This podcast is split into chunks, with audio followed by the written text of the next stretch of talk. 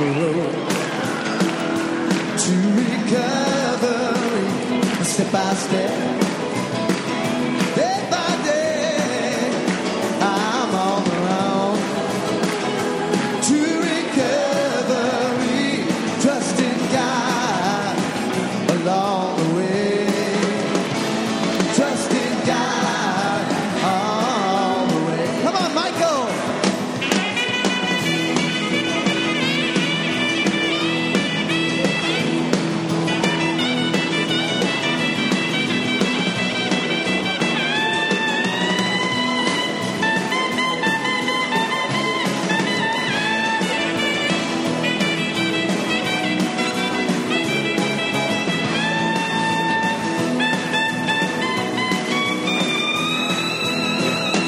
There are tears on my pillow that won't dry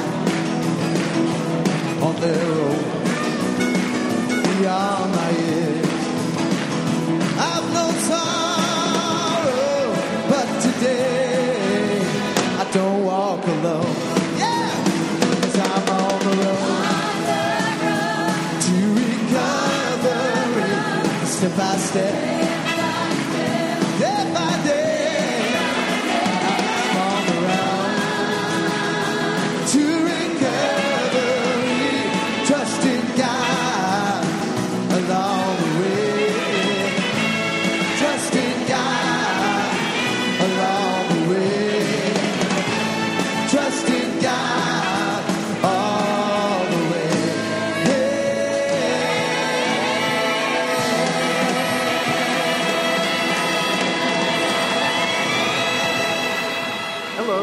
Everybody. Hi. Welcome to the Fort Lauderdale Primary Purpose Big Book Study Group. To prepare for our Big Book Study, let's get focused by having a three-minute moment of silent meditation followed by the fog light prayer. Good evening, everyone. I'm a recovered alcoholic, and my name is Rob. And I'm a recovered alcoholic. My name is Chris. What up, Chris? Thanks for joining us tonight. We're going to start the meditation in a minute, so please take a moment to get situated. Please turn off all devices that make noise or will distract others for the duration of the meeting. I hope I turn mine off. The coffee area will be closed for this portion of the meeting so as to minimize distractions. And also, please refrain from disturbing others by talking or constantly getting up and sitting back down. For the meditation, some suggestions are focus on your breath and your posture. Breathe in God. Breathe out self. That feels good. Take this time to get reconnected to God. Let the craziness of the day drift away, or maybe the serenity of the day can stay with you, and ask God to help you focus on the study. Does anybody... Okay, everybody's in. Everybody's ready. Let's bring in security. The security. All right.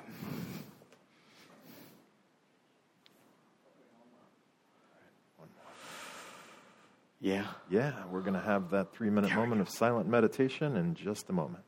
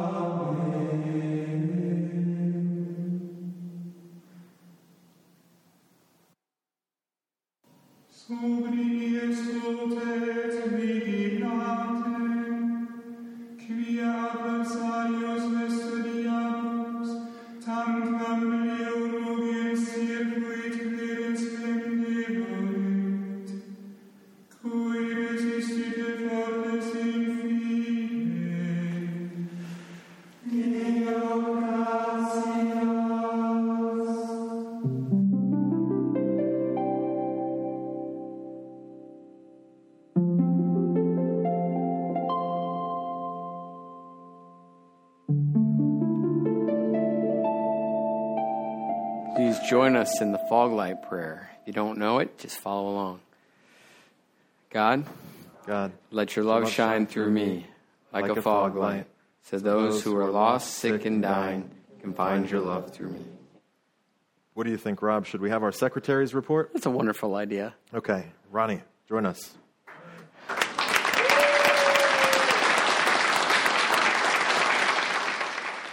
I sure am glad he's here tonight. Yeah, me too. Thanks, guys. Is this on? Yep. All right, cool. Hi, my name is Ronnie, and I'm a recovered alcoholic secretary.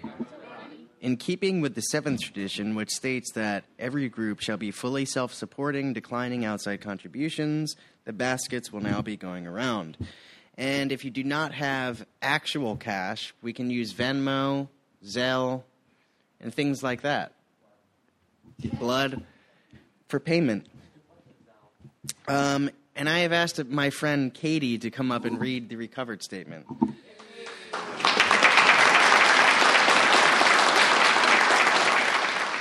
Katie, alcoholic.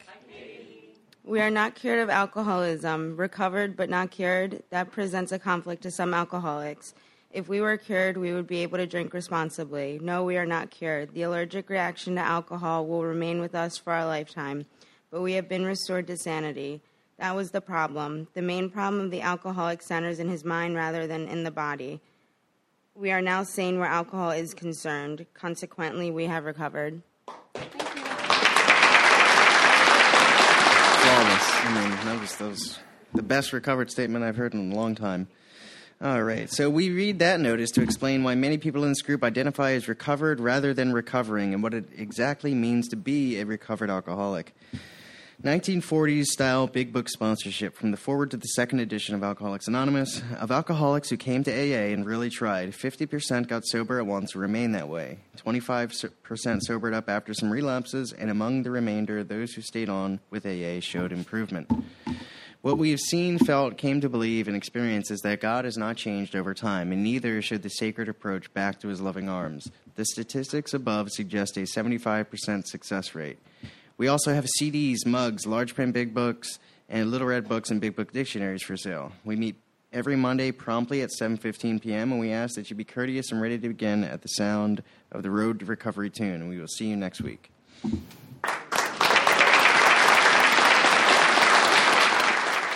From the forward to the first edition of Alcoholics Anonymous, we of Alcoholics Anonymous are more than one hundred men and women who have recovered from a seemingly hopeless state of mind and body. To show other alcoholics precisely how we've recovered is the main purpose of this book and this group. And from There Is a Solution, also from the big book, the tremendous fact for every one of us is that we have discovered a common solution. We have a way out on which we can absolutely agree and upon which we can join in brotherly and harmonious action. This is the great news that that book carries to those who suffer from alcoholism. This is an open meeting, and as such, all who have an interest in alcoholism and our program of recovery are welcome. Because this is an open meeting, you need not identify yourself nor your reason uh, for being here if you do not wish to do so. Your anonymity will be protected. We ask that you protect ours. And on the topic of anonymity, uh, this meeting may end up on YouTube. It will end up on a podcast. And uh, so if you don't want your voice to be heard, then just go ahead and pass that microphone or disguise your voice. You can make an accent or... We haven't heard any animal noises. Don't do it. Just stick with human. Stick with English. Human, human, human will work. Yeah. Uh, yeah, you can disguise it, though. Can we have a show of hands of people joining us for the very first time? All right. Welcome. Welcome. And a show of hands of recovered alcoholics. Very cool. If your hand's not up, grab one of these people whose hands are up and uh, ask them how they did that, their thing. While this is an open meeting, membership in this group is limited to those who wish to recover from alcoholism and have a desire to stop drinking for good and all. Each member of Alcoholics Anonymous is a potential sponsor of a new member and should clearly recognize the obligations and duties of such a responsibility. Is there anyone in need of a big book? We have lots of loners. Looks like we're good. And uh, before we begin our study of the big book, uh, last week we did review Tradition one, or, and we're not going to review Tradition two. This week, it's a leap week, so next week we'll be back for Tradition three. You don't Very know nice. About leap weeks, huh? In order to help us stay focused as we study the Big Book, we use the Big Book Study Guide, prepared by Joe and Charlie and Krusty Cliff of the Dallas Primary Purpose Group. and we are, okay, well, we're in there as a solution. And I know when when I was drinking, when I came into A A, I didn't really care about a solution because I didn't have a problem. Right? No, I don't. Course, why would yeah. I want to f- find a solution? I'm, I'm fine. You you got the problem, you know. Yeah. I, had to pull I didn't have any character defects either right. until like my fifth step when my sponsor pointed that out. Uh, but, we, but we didn't start in this chapter, though. We didn't start in chapter two, right? Where did, so do you want to do you want to recap? Oh, I would love to. Okay. We're doing it early. I like it. Or are we? Let's do it. Yeah. Oh, I'm sorry. Let's do it, though. Hey. So we started in uh, page zero with uh, the preface and the forwards, and uh, that basically introduces us to what Alcoholics Anonymous is. You know, where we started, where we began, how we progressed over the years, the introduction of the literature, the growth of the groups, some of the early recovery rates that we already heard, as well as our introduction to some of the traditions, which led us into some more Roman numerals in the doctor's opinion. We have Doctor Silkworth's opinion. It's a description of alcoholism and what that is. What does it mean if I'm an alcoholic? Does it mean I got a D U I or I got arrested or I yelled at my family? No, it means that I have a physical allergy. When I start to drink, I want to drink more and more and more, and it's extremely hard for me to not drink the whole everything that there is and steal other people's liquor. And uh, sometimes I can manage it, but usually I can't. I have the phenomenon of craving, and I want to drink more when I put one in. And then I also have this mental obsession, which means that I can't see the consequences, right? When I did get in trouble drinking, I couldn't see the consequences that that had on my life. Uh, when I was sober, I made the decision to drink again and hurt, put my hand back on that hot stove a hundred different times.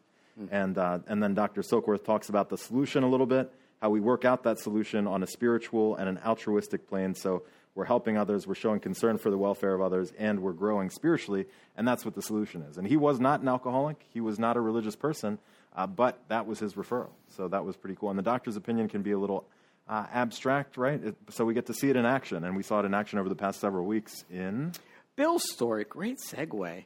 Uh, so then we get into chapter one, Bill's story, and the real numbers of the book here. Uh, no coincidence that Bill helped write this and his stories first. Um, but uh, basically, we get to see Bill Wilson, one of the co-founders, what alcoholism looks like uh, in a real life. I'm sure uh, if you're a real alcoholic and uh, identified as such, you could probably write your own story here, but we get to look at Bill Wilson, how he went from a very successful stockbroker, and as his disease progressed, we get to see him uh, go through that progression, become unemployed, get kicked out, uh, live with the in-laws, all that sort of stuff, hiding drinks all around the house, you know, just, you know, liquor ceasing to be a luxury, instead being a necessity, uh, as he calls out in his story. And then we get to see what happens when Ebby Thatcher, his old drinking buddy, comes to him sober and says he found a solution, right? And he found a solution in the Oxford Group, which was, um, you know, a religious group of their own with their own program of action that that he carried that message to Bill with two months sober. And uh, after Bill gets over the whole uh, God of the Oxford Group thing that was blocking him, and, and Ebby suggests that he choose his own higher power, you know, that those walls that Bill had built up uh, for so many years come down. He gets open to the sunlight of the Spirit, and we get to see Bill uh, have his spiritual experience, uh, suddenly get sober, and then of absolute necessity that he starts carrying this message to other alcoholics, you know. And uh, there was many failures uh, at the beginning there, but one thing that, that his wife Lois um, recognized is that he was staying sober, right? And then he carries that that message to Doctor Bob, and and uh, the fellowship was born at that point, although they didn't really realize it at the time. And then all of the people and the ripple effects that happen after that as a result of Bill and Bob getting sober. So uh, we get to see that, you know, absolutely hopeless chronic alcoholic who's been just labeled as doomed. Um, you know, doctors can't help him come out the other side um, with a spiritual experience, and then begin to shed that light into uh, the lives of many other alcoholics who had been given that same diagnosis. Yeah. So, very cool stuff, and that's where sure we are. We're leading into our solution that today. Took us, that took us through page sixteen, and should we go back to the... Uh, yeah, let's do one? It. Okay, so yeah. In order to stay focused as we study the Big Book, we go with the Big Book Study Guide. This is prepared by Joe and Charlie at Krusty Cliff of the Dallas Primary Purpose Group. Tonight we got James reading for us. James, uh, whenever you want to come on up. Okay. And we're going to start on page seventeen, but before we do, we're actually going to read this kind of prompt page from the study guide that we're following. Um, so that'll yes. be page seventeen when we begin the study. And what happens after the page is read? I forget. We're going to ask questions from the podium, starting back at the top of page seventeen. The answers will be one sentence unless otherwise specified. And multi-part questions are simply a one-sentence answer split up by commas, semicolons, hyphens, and other fun bits of punctuation. Basically, in English, what that means is we're going to read the material once through and then redissect the information a second time through the question and answer format. Notice how the language in the questions gives us a new light in which to consider the study material. This is important because hearing the question and rereading the content offers a definite way of comprehending the material covered. After we've completed the page, we open up for comments, questions, and observations based on what was just read. If you have spiritual experiences with this information, you are free to share.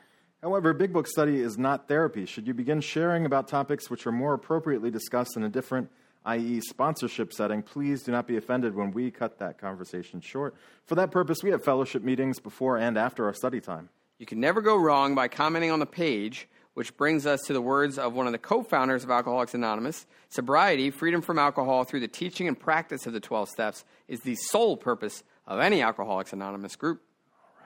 And you want to go paragraph for paragraph here? Yeah, let's do it. Okay, so we have the uh, Big Book Study Guide intro to There Is a Solution, and you do not have that in front of you, or maybe you do, uh, but we're just going to read it from the podium. So pages seventeen through twenty-nine, as we study Chapter two, There Is a Solution, we will learn what the solution is to a seemingly hopeless state of mind and body. We will learn who gave us this information. We will learn where we will find the clear-cut directions for taking the actions we must take to be assured that we will join the first one hundred as recovered alcoholics. We will learn the difference between the fellowship and the program. We will learn that although we share a common problem, that in itself will not produce the solution. We will learn some very real truths about alcoholism.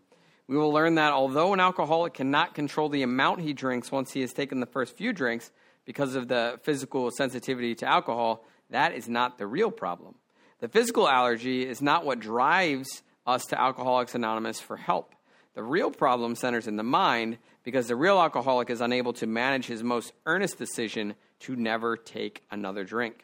But drinking is not the main problem of the chronic alcoholic. Alcoholics drink and do so better than almost everybody else. That's a nice compliment. Stopping is not the problem. Every alcoholic has stopped many times. The real problem of the chronic alcoholic is that we cannot stay stopped. The real alcoholic mind is one that does not have sufficient willpower to manage the decision to stay stopped. That produces this insidious insanity that leads to the first drink. Lacking willpower to manage a decision not to take the first drink mandates that the hopeless alcoholic find a higher power that will remove the need to try to manage the decision to never drink again. We will also learn something of the three types of drinkers. There are moderate drinkers who would never think about coming to Alcoholics Anonymous. They can take it or leave it alone. Then there are the hard drinkers. They may need to come to Alcoholics Anonymous to learn that they are not alcoholics.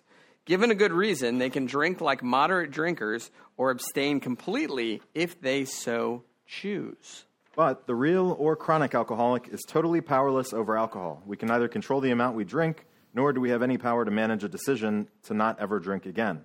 Alcoholics Anonymous is for the real alcoholic only. Sorry, heavy hearts. Uh, we will learn more about that when we study the twelve traditions of Alcoholics Anonymous. Uh, so, is there a solution? Let's, Let's find, find out. out. That was adorable, wasn't it? Just now. So, James, whenever you are ready, my friend, you can please take us away from page seventeen. Sure. Uh, recovered alcoholic James. Chapter two, There Is a Solution. We of Alcoholics Anonymous know thousands of men and women who were once just as hopeless as Bill. Nearly all have recovered. They have solved the drink problem. We are average Americans. All sections of this country and many of its occupations are represented, as well as many political, economic, social, and religious backgrounds. We are people who normally would not mix, but there exists among us a fellowship, a friendliness, and an understanding which is indescribably wonderful. We are like the passengers of a great liner the moment after rescue from shipwreck, when camaraderie, joyousness, and democracy pervade the vessel from steerage to captain's table.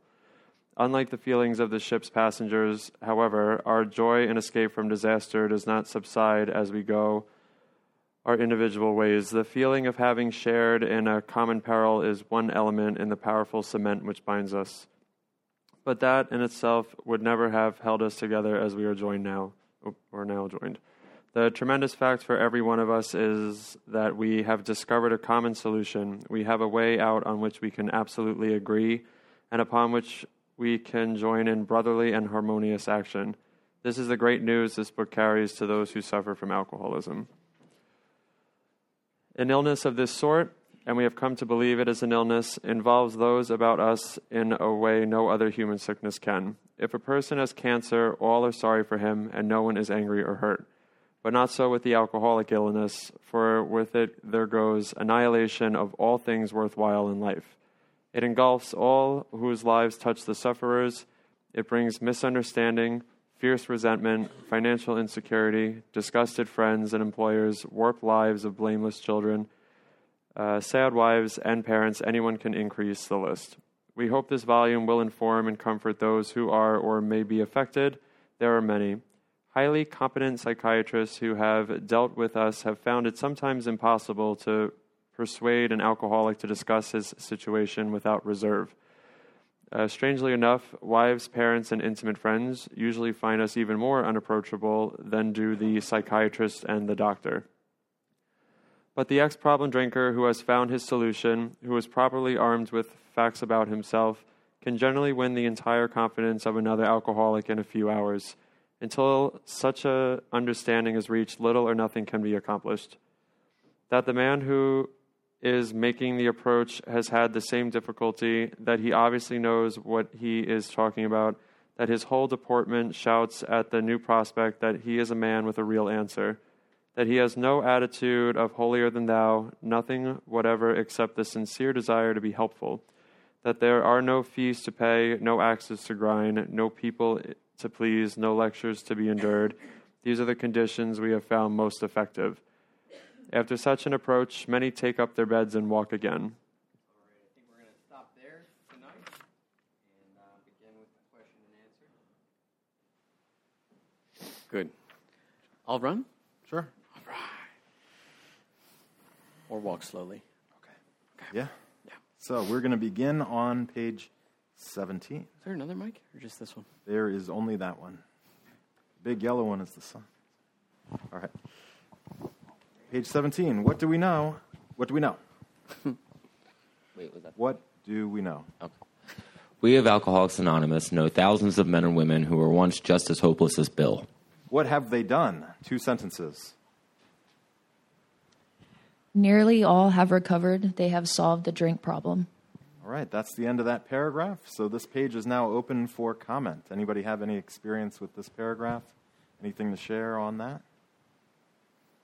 Okay, let's move on. Yeah, I think I think it's important to notice how many times, if you have never before, we get that promise about how all of these people have recovered, right? Mm-hmm. It doesn't say that nearly all are still recovering, right? They still have that hopeless state of mind and body. No.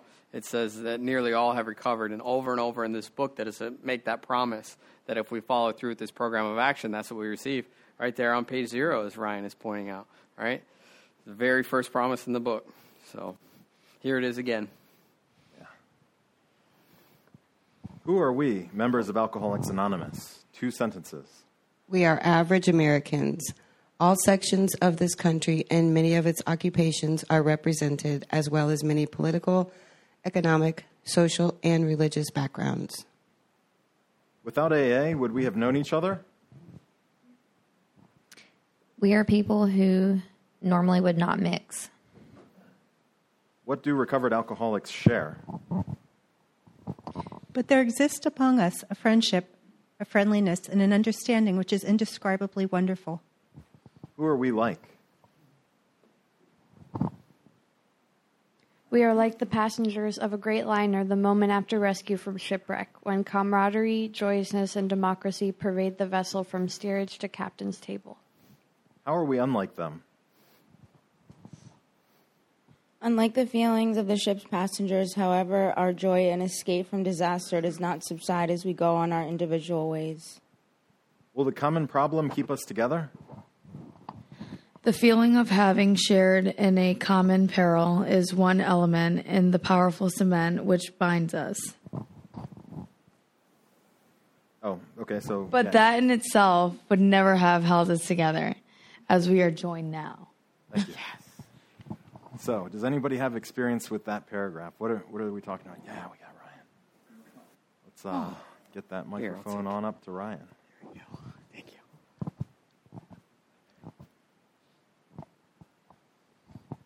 Um, so, I'm Ryan. I'm an alcoholic. Hey, Ryan. I'm Ryan. Um, I like this paragraph. It's basically it's describing the fellowship of Alcoholics Anonymous um, and talking about its importance.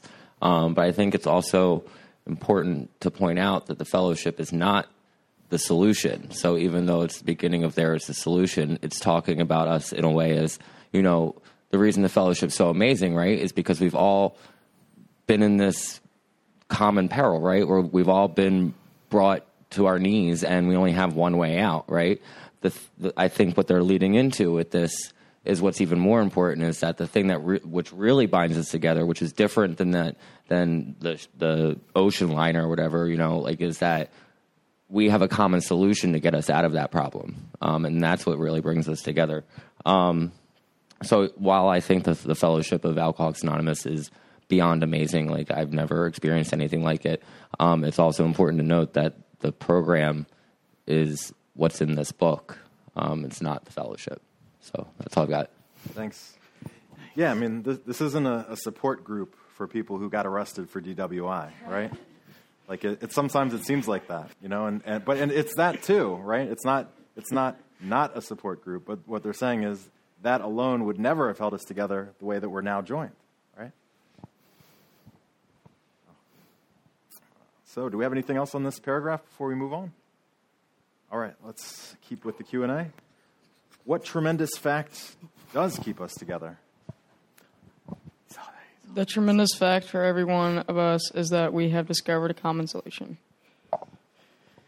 On what can we absolutely agree, and we can join in what? We have a way out on which we can absolutely agree and upon which we can join in brotherly and harmonious action. Where do we find this most important information? This is the great news this book carries to those who suffer from alcoholism. Mm, okay, we got one. We got a. I saw a hand back there.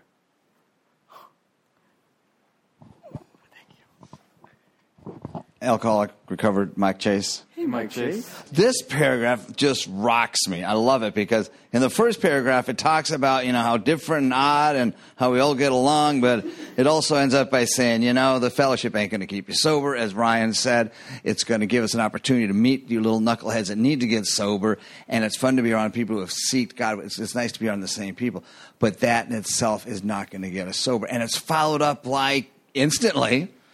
The tremendous fact for everyone is that we have a common solution. The program they found in the book, when they all decided this was going to be our program, but Uncle Larry over there, he wanted to like have you like, you know, join the circus to get sober. He said, nope, nope, that's not what we're doing. And, and then Uncle Fred over here is going, well, well you got to do, no, it's like, no, this is going to be our common solution, the one that we're going to have in the book.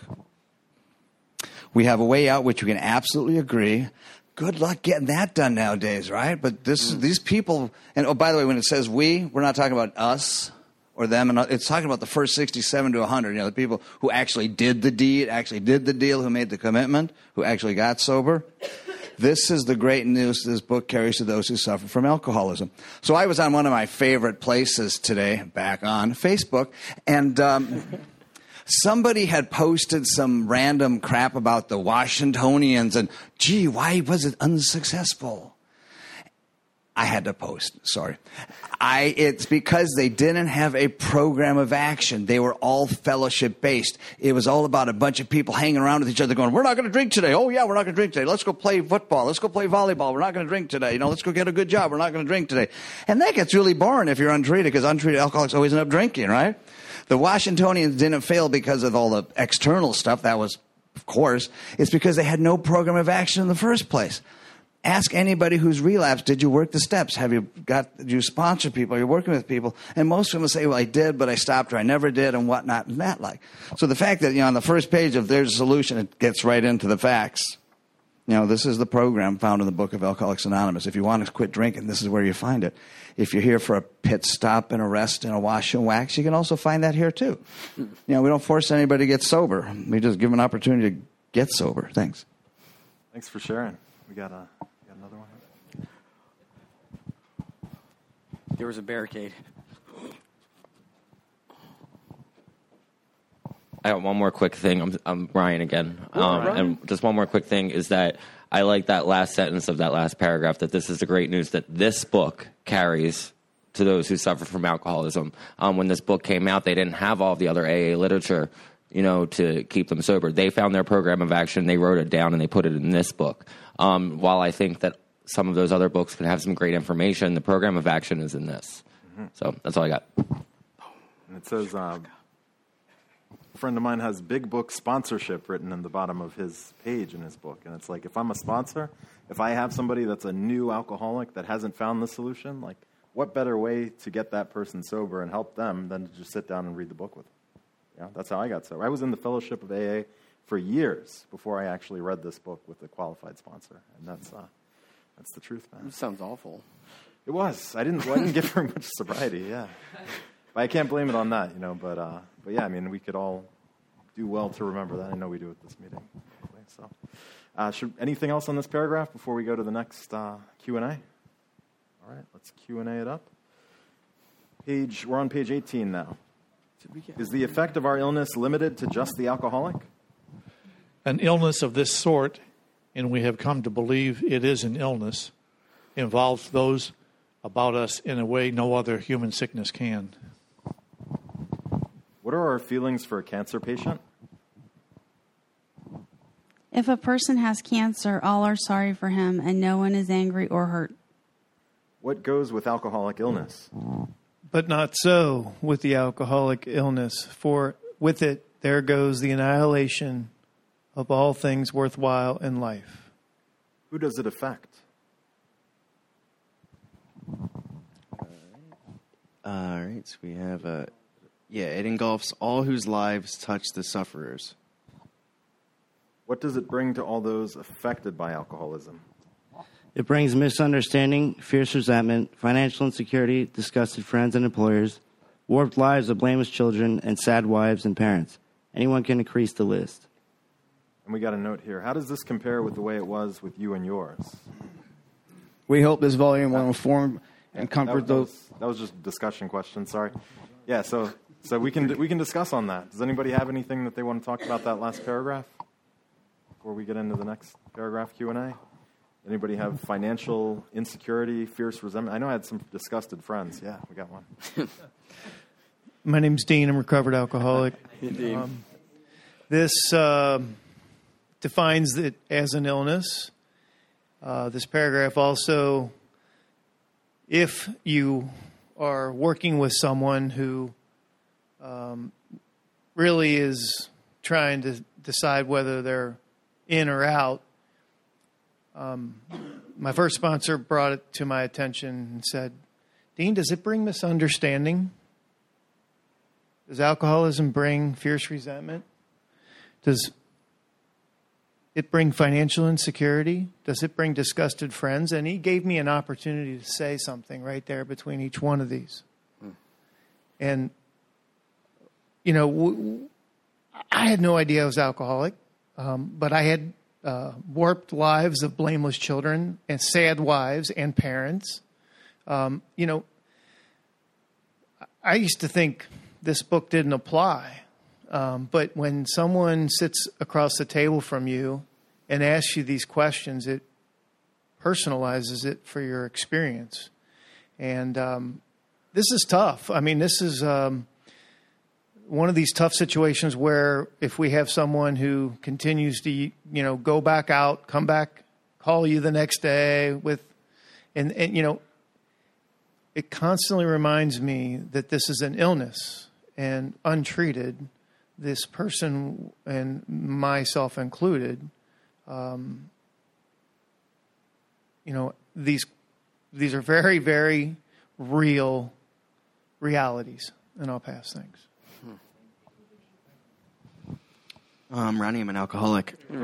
And, uh, you know, I just want to bring into play the fact that, you know, it doesn't distinguish whether this is sober or drinking, you know, because I, I, I have I have the capacity to, to do all of these things sober, you know, and and I have, like, hundreds of times, you know, um, where I can bring misunderstanding, fierce resentment, financial insecurity. You know, this is just, like, my natural state of being.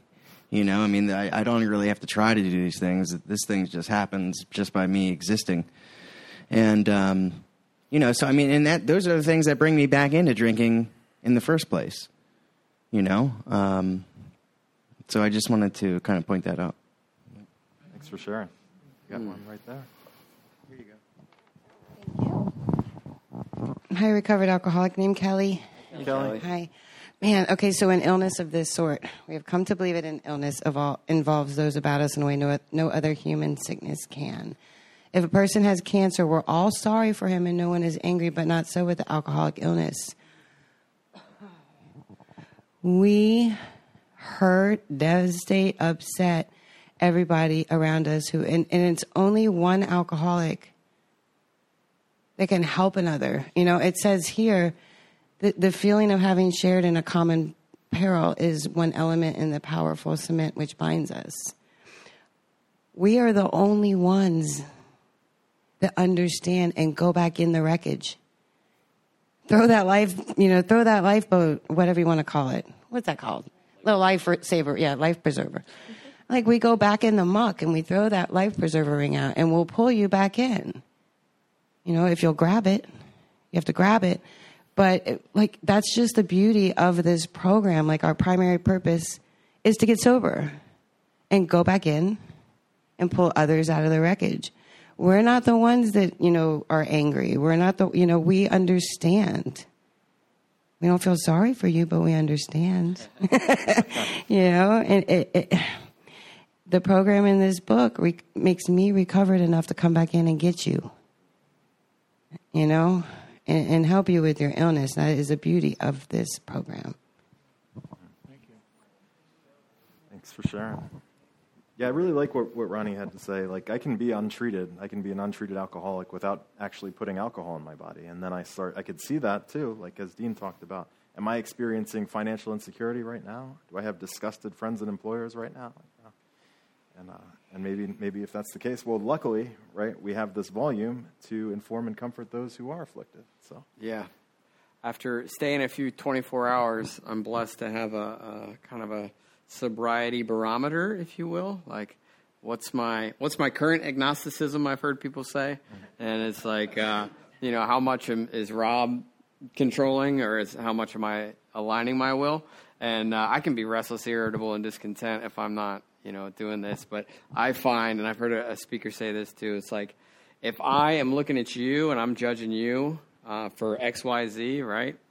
First of all, if you spot it, you got it. It's probably something in me. Mm-hmm. Um, it like, but if I'm looking at somebody and spotting that and saying, hey, like, I recognize that in me, and let me go help that person, instead of being like, oh, look at, you know, so-and-so doing X, Y, Z. It's like, that's how I know if I'm spiritually fit. Like, if all of a sudden it's like, you know, I'm, it's all about me and it's all your fault. I'm like, whoa, hold on a second. Like, I need to, I need to see where I'm at in, in, in my work, because that is not how, um, I know sobriety is, right? When, when I'm doing what I'm supposed to do, I get that clean feeling. I'm not restless, irritable, and discontent.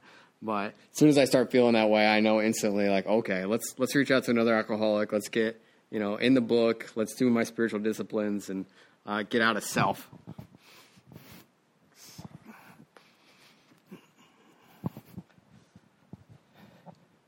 Hi, recovered alcoholic. I don't want to give spoilers, but I'm going to give spoilers. Okay. Um, you know, when we get into their solution, this is the part of the book where we start phasing out the actual physical aspect of alcoholism, the physical allergy. We start touching a little bit on the mental obsession, which is a direct result of the physical allergy. We start getting into the the the, the soul sickness, the the the. the spiritual malady part of it. And if, you know, if we read this eighteen, you know, it brings misunderstanding, fierce resentment, financial insecurity, disgusted friends and employers, warped lives, blame it. You know, that's just not for alcoholics. Parkinson's, you know, manic depression, psychosis. You know, this is what we're trying to do. We're trying to show that, yeah, we have an illness here. You know, we don't have anything special. You know, we're not the only people who lie, cheat, and steal, manipulate, you know, but, but it is not human behavior that's appropriate and stuff like that. And if we want to, we can go to page fifty-two and we, you know, talk about what we're really at, um, which is, this is like bedevilments. And you mentioned earlier, untreated alcoholism. We're having trouble with personal relationships. We couldn't control our emotional natures. We are prey to misery and depression. We couldn't make a living. We had a feeling of uselessness. We were full of fear, and we were unhappy.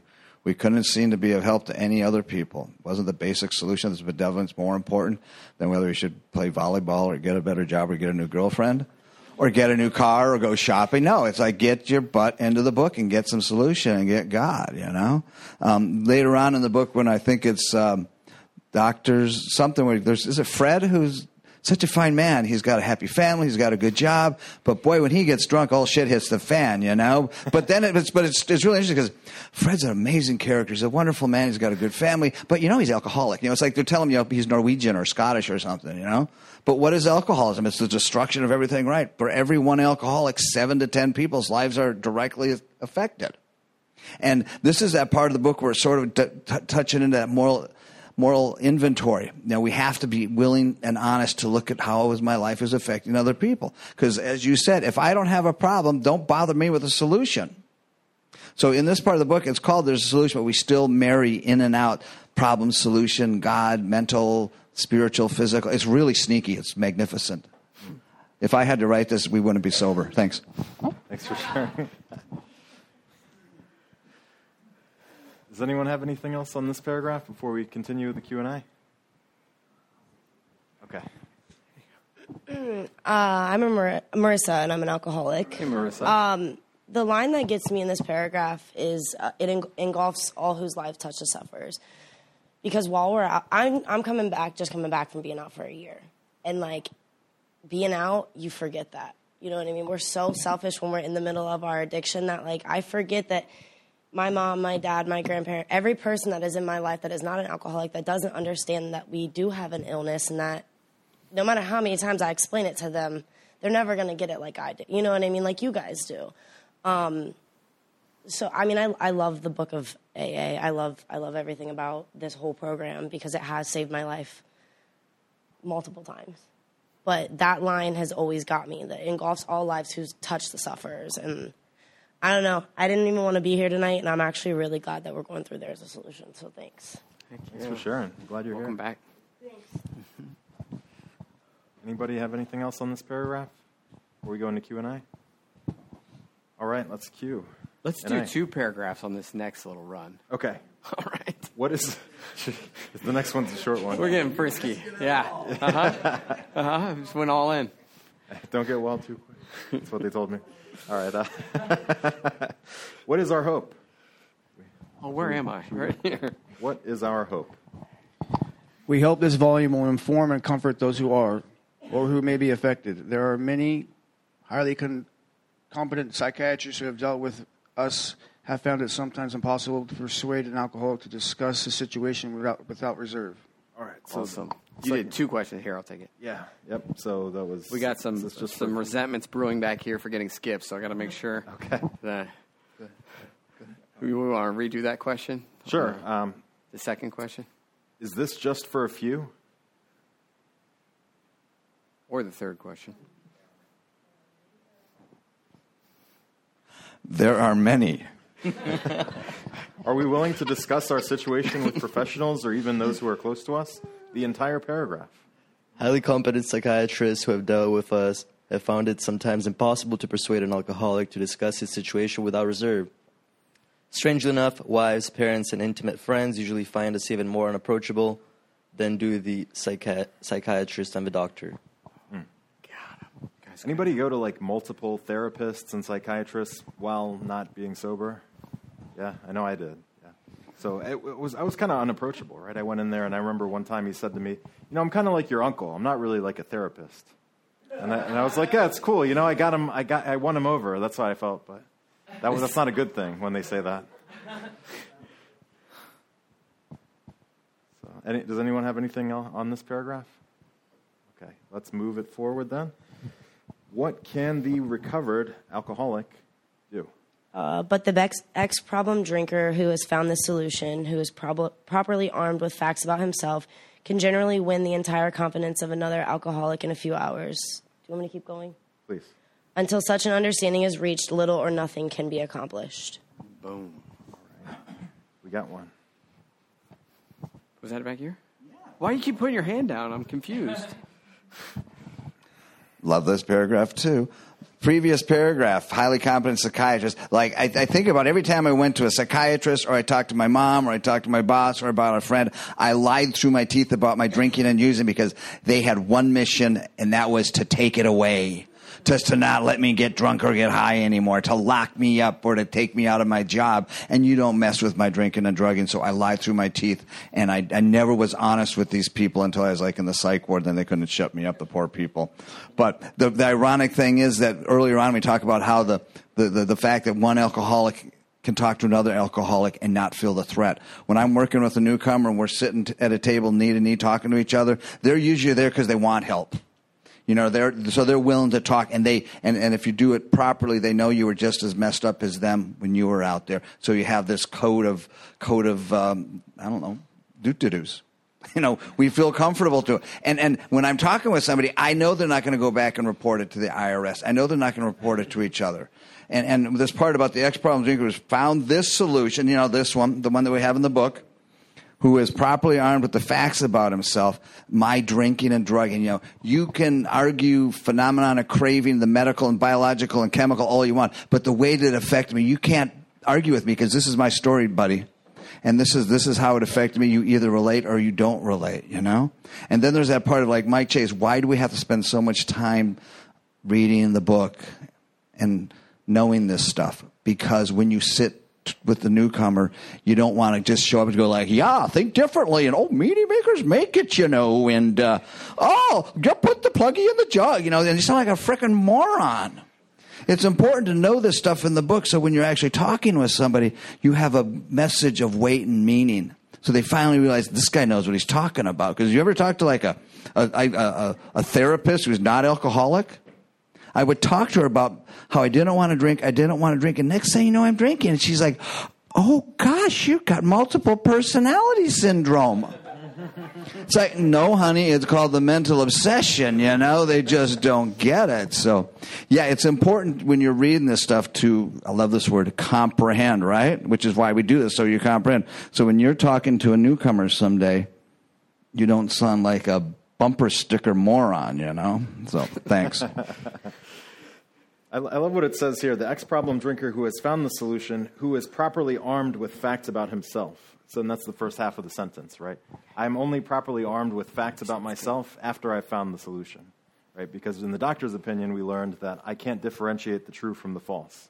I couldn't see the almost certain consequences that came from taking even a glass of beer, right? And then I wasn't armed with facts. I was armed with delusions. I was armed with insanity and lies and justifications, but only on the other side of finding the solution are we then armed with the facts about ourselves, and that takes us to page seventy-seven, where it says that our real purpose is to fit ourselves to be of maximum service to God and the people about us. And so that's how maybe we're fitted, we're armed with facts about ourselves now, so that we can help win the confidence of another alcoholic. Yeah, I, I think it's it's so important to to think about it because, you know, everybody's already talked about it. Like, of all the professionals and of all the knowledgeable people that are out there, if they've never been where we've been and come to where we've come, recovered, they cannot reach that alcoholic um, the same way that we can, right? And then when you think about, um, they say it's something like ten percent of the population is alcoholic, right? So how many, how how much of that ten percent gets to where we get, right, as recovered? It's got to be south of three percent, I would imagine. And then how many are then willing out when they come out the other side to do what the book instructs us to do, to take that message to the next suffering alcoholic, mm. right? That's why it's so important that when we do this work, that's the message that we land is like, look, like we, we do it for free and for fun because we love it. Now it's your turn to go take this to somebody else who needs it. You know, and we need you in the trenches. We don't need you like, all right, cool, I'm recovered. I'm going to go like, you know, Netflix and chill now or whatever that looks like. You know, it's like, no, I got to get back out there and, and give away what was given to me so freely. Um, you got Grace up, up here in the show? I know that we did. It went down again. I get lost easy. Here you go. Grace, recovered alcoholic. Hey, Grace. Um, so it's always cool to go when we go through the big book, um, no matter where I'm at, if I'm in a meeting or with a sponsee or with my sp- sponsor, um, to see what I've written in, in the past. And something that I wrote next to armed with the facts about himself means, um, the way that I comprehended it was that they finished all twelve steps, because if I haven't finished all twelve steps, then I probably didn't, I don't feel like I had an accurate view of myself until that happened. Um, and also, I'm sure a lot of you know this, but in um, the nineteen thirties, printing something in italic was very expensive. So every time they wrote in italics, it was like, you know, pay attention to this right here. Like, this You're is so important. Started here. Hmm? What? Sorry, no, continue. Okay. No, sorry, I didn't mean to interrupt. Continue. No, it's really important. It is really important.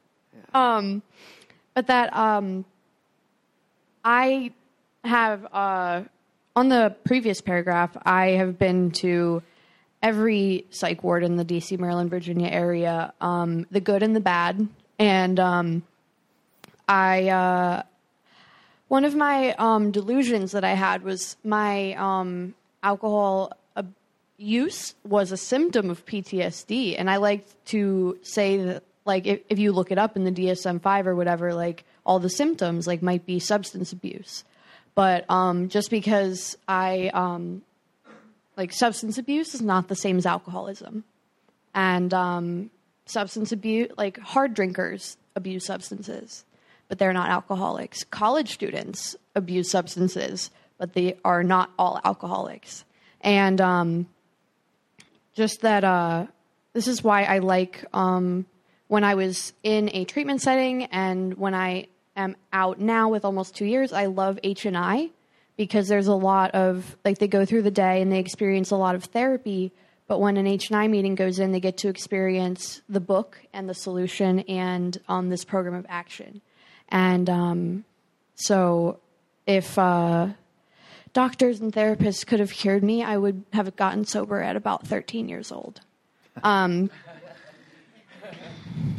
but, uh, yeah, so when I, um, and I, you know, I hear this a lot, like, people, when they first come into the rooms, they think that this is a scam. Nobody can be really this happy.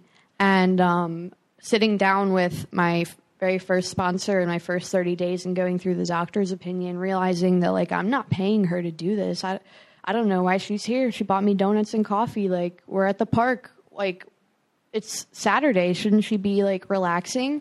And, like, no, that's, like, someone took time out of their day to take me through this. It must not be a scam. That's kind of how I realized that, like, A A is not a scam. So thank you. Thanks for sharing.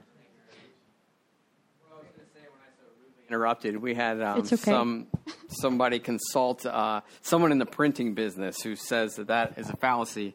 Although very commonly shared that um, printing in italics cost more back then, um, our consult revealed that it did not. Right? It's really important. It's just really, really important. important. Yeah. So we should definitely pay attention to it. But I think that's uh, a, you know, been passed down as the way to emphasize that. So. Hi, Ke- um, recovered alcoholic Kelly. Hey, hey, Kelly. So until I was properly armed with the facts about myself, I would go to doctors and psychiatrists because I did. I was not properly armed with the facts about myself. I just knew something was really wrong, and I thought I was drinking because I was depressed. So I went to my doctor, I'm like, and I told him I, I'm depressed. I need uh, I, I need um, antidepressants and sleep medications. Never once in a million years did I say I'm drinking a bottle of vodka a day. I am a blackout drunk. I'm embarrassing myself and my family, and I need help, because I was constitutionally incapable of being honest with myself. You know, and that was normal. Like, you know, the alcoholic life was the only normal life. God forbid my parents would try to say something to me about my drinking. Ah, my friends, you know. I mean, they, they would get absolutely nowhere with that.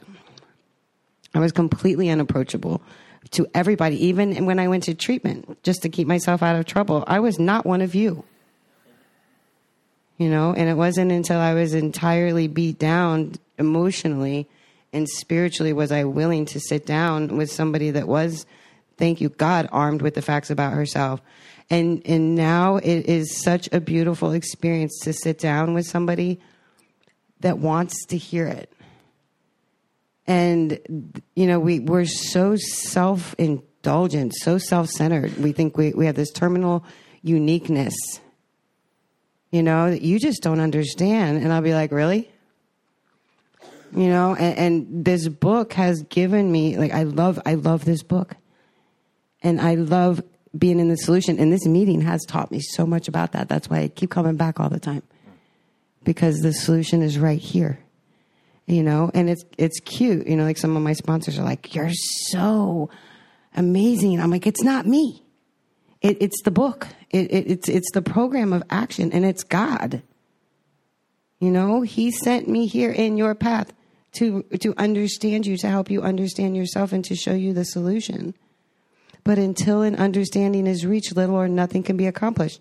I was just having a conversation with somebody about that today. Until you understand what is really wrong with you, you have no possible chance in hell of changing. And you don't and are not going to be able to understand what is wrong with you unless you sit down and go through the book and go through the program. Point blank, period. Keep trying it every which way you want. Roundabout and roundabout and roundabout. But that is the very truth. It's such a simple understanding. They say it's such a, a simple program for us complicated, unique individuals. Well, it's pretty simple. It said in the preface and the forewords, when this book was published, that the flying blind period had ended.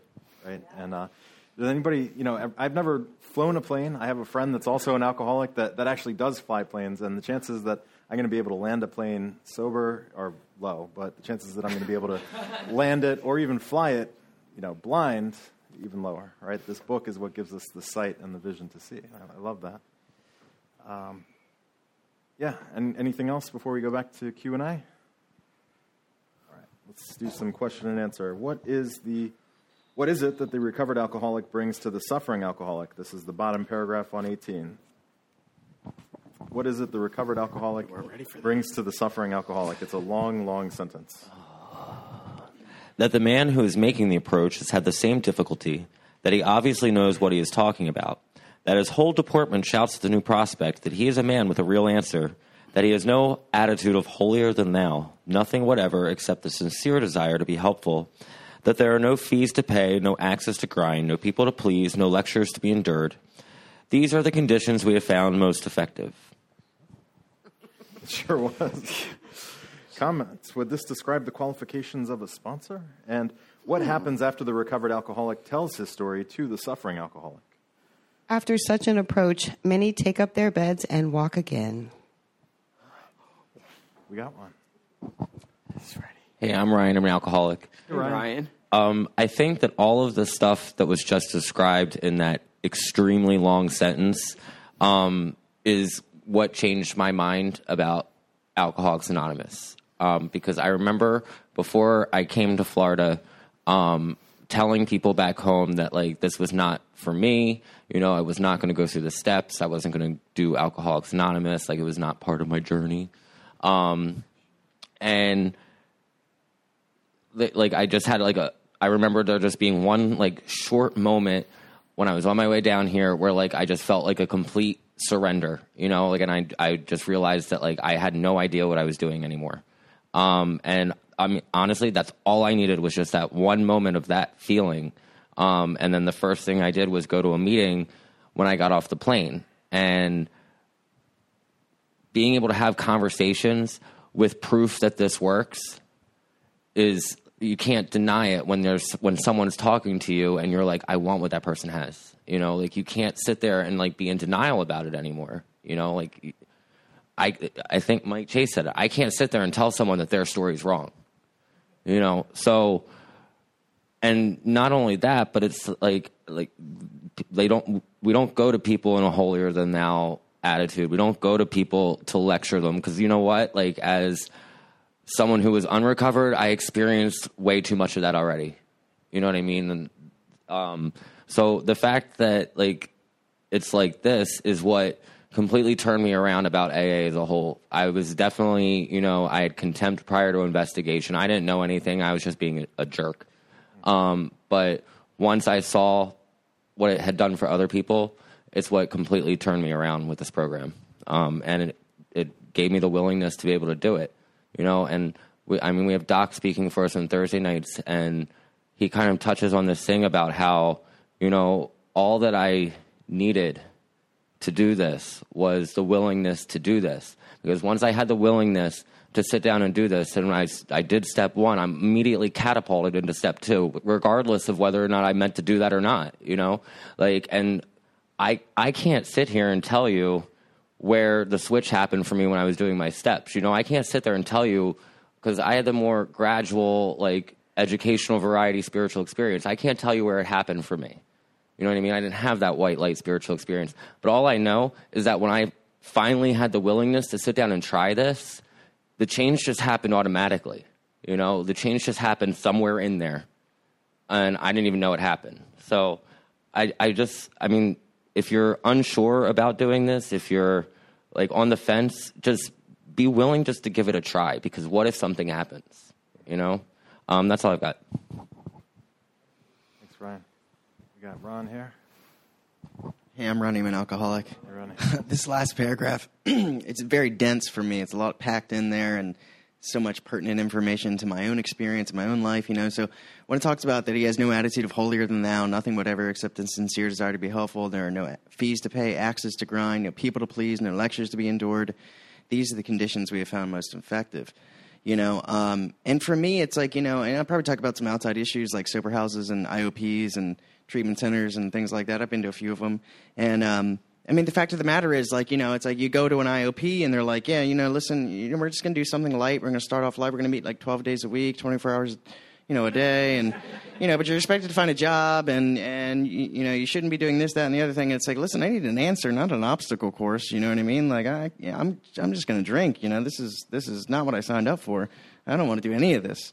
Um, And I've had a, a ton of those experiences, you know, and, and then especially, you know, you, you give the sober house manager a little bit of, uh, you know, power, and he's coming down on you with the heavy hand. And it, I mean, look, I mean, these, these situations go on and on and on and on, you know, um, but I think it was most effective when, uh, you know, when I came to the table willing, you know, that, that that's the other thing, you know, I, I can be here against my will, which makes it terrible, you know, um, it, it, you know, it's, it's like I'm being dragged away by the scruff of my neck. Um, or, or I can come here willingly and, and really be a part of what's going on. And I mean, you know, of the two events, the latter it has I found most beneficial. So thank you. Thanks for sharing. You got one in the back. I'm going to steal at least one of your one-liners, just so you know.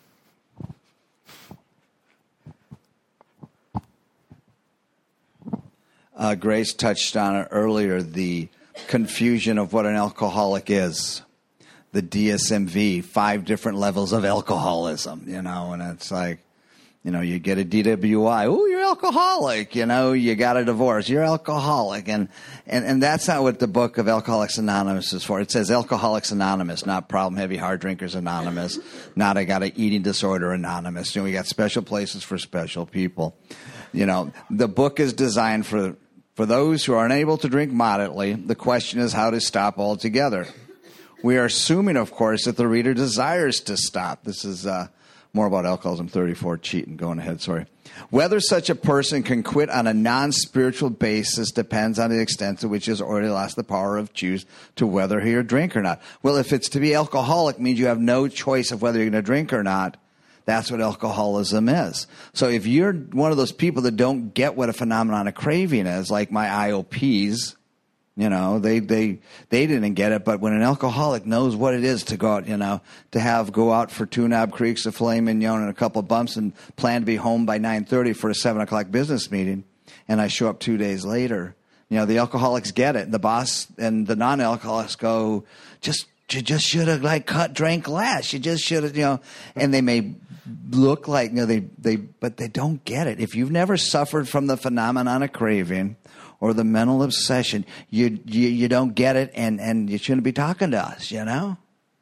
Because it's like going to a, a, a getting aspirin to, for cancer. It just doesn't work with us. Thanks. Yeah, it's like going to a rodeo and you and you bring like a poodle, like you're doing one of those dog shows or something. It's the wrong. You brought the wrong animal. No. Anybody? The page is open for comment. That's all that we had for Q and A. Does anybody else? Have any... Didn't you hear some fire about taking up their beds and walking again? Oh, Wasn't gosh. That... Well, that was uh, That was step two. Yeah. Was anyone here for, for Doc's step two? I was. Yeah. So he did the story about his friend walking. His friend got kicked out of his apartment, and he carried his couch down the street, and he, he, he could take up his bed and walk again. But um, he said what what it, the story was was the uh, the person who took up their bed was somebody that was uh, a cripple, and they were sitting by this fountain, like a healing fountain, and they were there for like years and years, and um, and then they they came face to face with. with Christ in the story, and there were, he was asked an, a question by him, and he just ended up giving him his sob story about what his life was. It wasn't like the right spiritual answer, and then he's like, just get up and get out of here, you can, you're healed. Like he had been waiting to get into the healing fountain or something. That was my understanding of it, but maybe, uh, I don't know. I don't know what book it's from, but it was a cool story, and I think it's in now the Bible I have homework. Somewhere. Yeah. yeah, me too. Luke, you're a Luker, that's right. We got one. Here we go. Amy, recovered alcoholic. Hey, Amy. Amy. Um, I really like the qualifiers for the sponsor that it outlines in here, um, and how it it's, talks about how important it is that we're qualified to lead the other person because, um, you know, recently working with a sponsee, I can't tell you how many times she's asked me, why do we just keep reading the book? Why do we just keep reading the book? And I'm like, because this is the simple directions that we have to follow, and we have to follow it. It's the only way. It is the way. It's the solution. And I can't just talk with you or sit and visit with you. I can't just tell you my story. That's not going to work. Following the directions it's, is what's going to help you get what I have. And um, the only way she would believe me is if if... she sees that I'm qualified. She knows I can relate. She can see that I have uh, my own story of how alcoholism wrecked my life and and how the solution helped me overcome it. And so with that credibility, she'll keep reading the book with me. But without that, I doubt that she would. Thanks. Thanks for sharing. Thank you. Does anybody else want to share before we close the meeting? I think the follow-up to that, I mean, the, the recovery rates that we that we read and have found in the early days of the program, the highest recovery rates came out of uh, the areas in Ohio, like Cleveland, who took this book and they said, oh, cool, now that we have this book, let's just do what's in here. And, uh, you know, the results uh, were very, very good. And same is true today. It's just we have less people that um, seem to do it that way, seemingly. Yeah, it's like I could go and read the book for three hours, or I could go to an amusement park, and uh, it's kind of hard to compete with sometimes. Yes, oh. exactly. Uh, so, uh, thanks, James, for reading. Yes, I, I don't. I don't think he's going to come back again because he said every time he comes, he is like forced to read. So, we'll our bad. That. Please come back. From A Vision for You, page one sixty-four, God will constantly disclose more to you and to us. Ask him in your morning meditation what you can do each day for the man who is still sick. The answers will come if your own house is in order, but you obviously cannot transmit something you haven't got. See to it that your relationship with him is right, and great events will come to pass for you and for countless others. This is the great fact for us. Abandon yourself to God as you understand God. Admit your faults to him and to your fellows. Clear away the wreckage of your past. Give freely of what you find and join us. We shall be with you in the fellowship of the Spirit, and you will surely meet some of us as you trudge the road of happy destiny. It is the practice of the Fort Lauderdale Primary Purpose Big Book Study Group for group member sponsors to introduce their new sponsees by presenting them with a sponsorship medallion. So it looks like we got some medallions here, and so you will get the microphone and be presenting sponsees, presumably, unless they both had to go to the bathroom at the same time, but... Okay, here they are. Oh, you were going to the Sprite cabinet.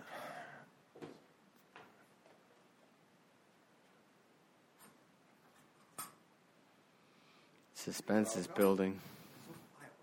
Yeah, I like it. Hey, I'm Ryan. I'm an alcoholic. Hey, Ryan. Hey. Um, so I got to meet up with uh, Katie a couple times. We've done um, preface and the forewords, doctor's opinion, Bill's story. She's doing great work, so everybody get to know Katie and uh, show her how we do things around here.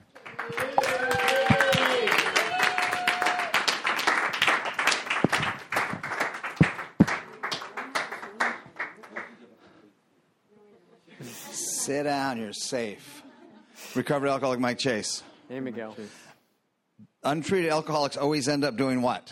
Drinking. Drinking. Coming to meetings, is that treat alcoholism? No. Wanting to stay sober, is that treat alcoholism? No. So I've got a guy that I started working with.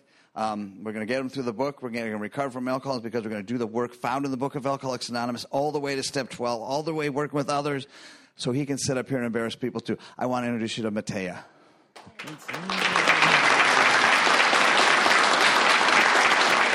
you.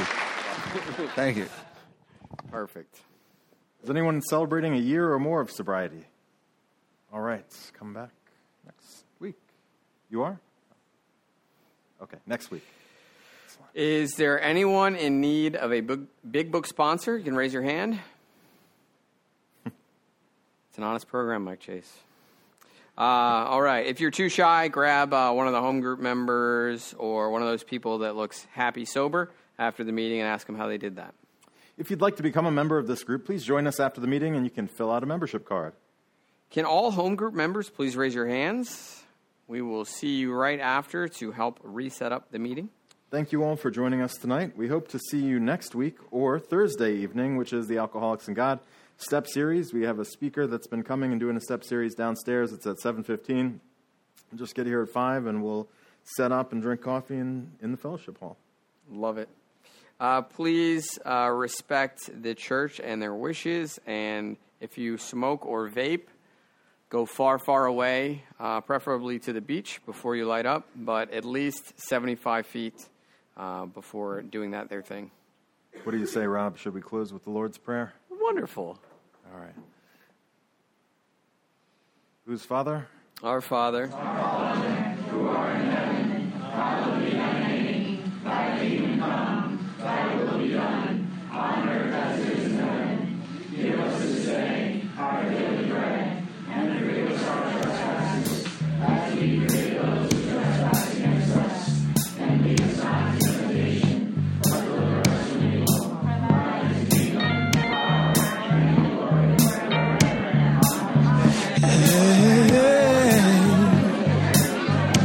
and ever. God is heavy, our soul is thirsty, body's aching.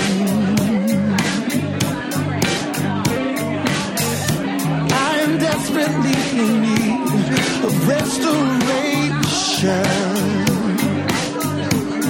Yeah, and I am ready for you to take me higher. Yeah, the only thing that I can do is keep on praying. 'Cause I'm not old, I just. You right. It doesn't matter how hard I try, but with you I become a much stronger man. Getting on my knees makes me back on my feet again. Load is heavy, too much accumulation.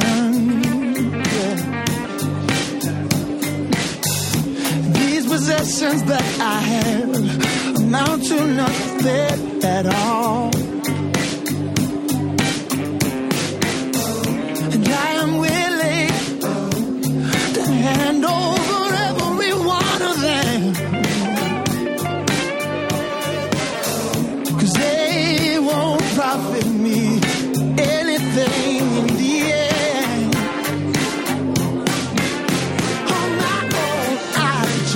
Can't get it right. It doesn't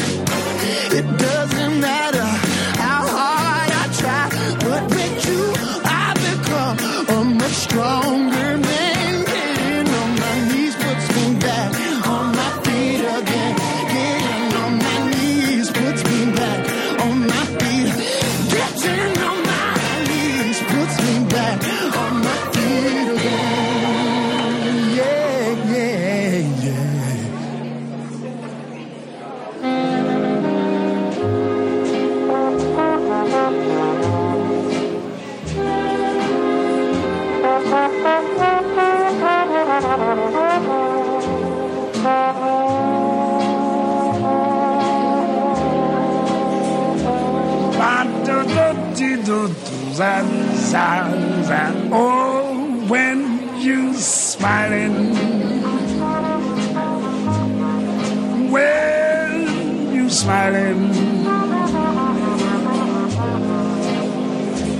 the whole world smiles with you, baby, baby. Yes, when you're laughing. When you're laughing, yes, the sun comes shining through. But when you're crying, you bring on the rain. So stop your sighing, baby, and be happy again. Yes, and keep on smiling. Keep on smiling, baby, and I hope.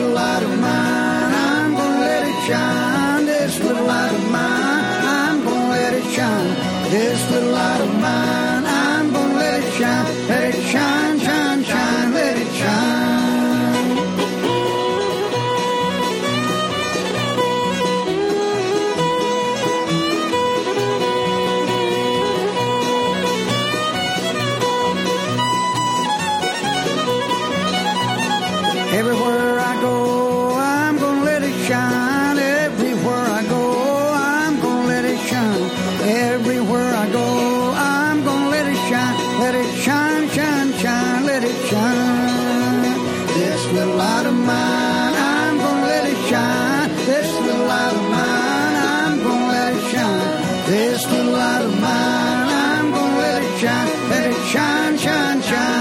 shine.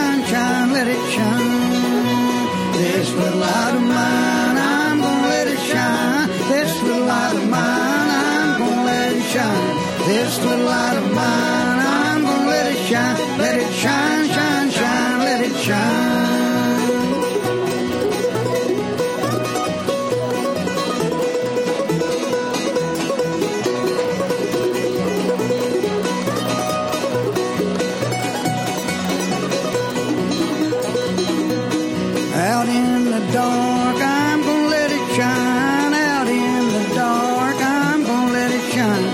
Out in the dark, I'm gonna let it shine. Let it shine, shine, shine, let it shine. This little light of mine, I'm gonna let it shine. This little light of mine, I'm gonna let it shine.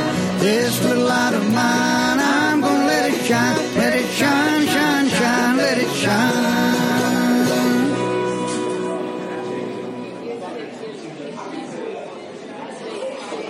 All right, Michael Chase, here's that song you've been asking me for for a million years. I finally pulled it out the pulled it out the corners of my mind, and um, here you go.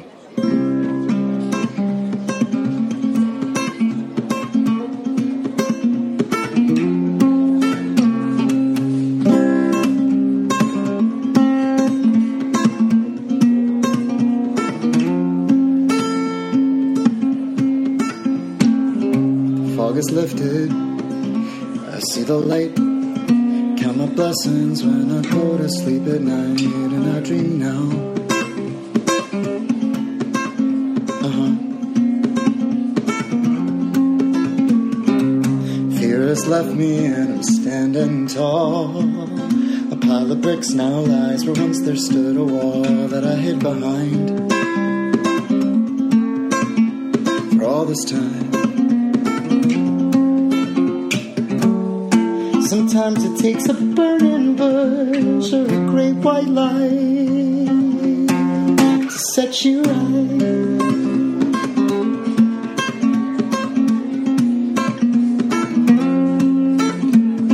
Well, my eyes don't cry now, and I'm out to dry. Pity party's over, the guest of honor has arrived, and he's on my side. For the first time in my life, are green now, growing vines. They twist and turn each way, flowers blooming all the time, right outside my door, like never before. I had to change everything to realize that today is the best day of my life.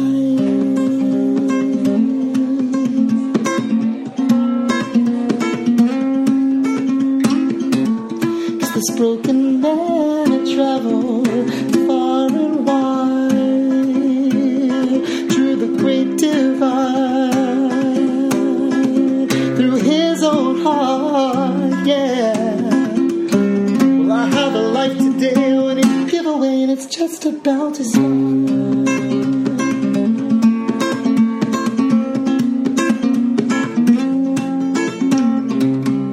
So I face each day in a brand new way, show up and plug in my guitar, and I play my songs, and people sing along, and stomp their feet and raise their arms. And here in this moment that we share, nothing could compare.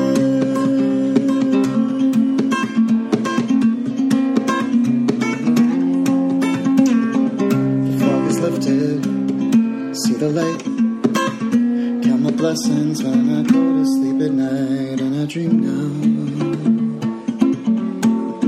yeah, I dream now, and everything's alright. Oh man, going on ten years old that song is. God bless. I love you, Mike Chase. Bye.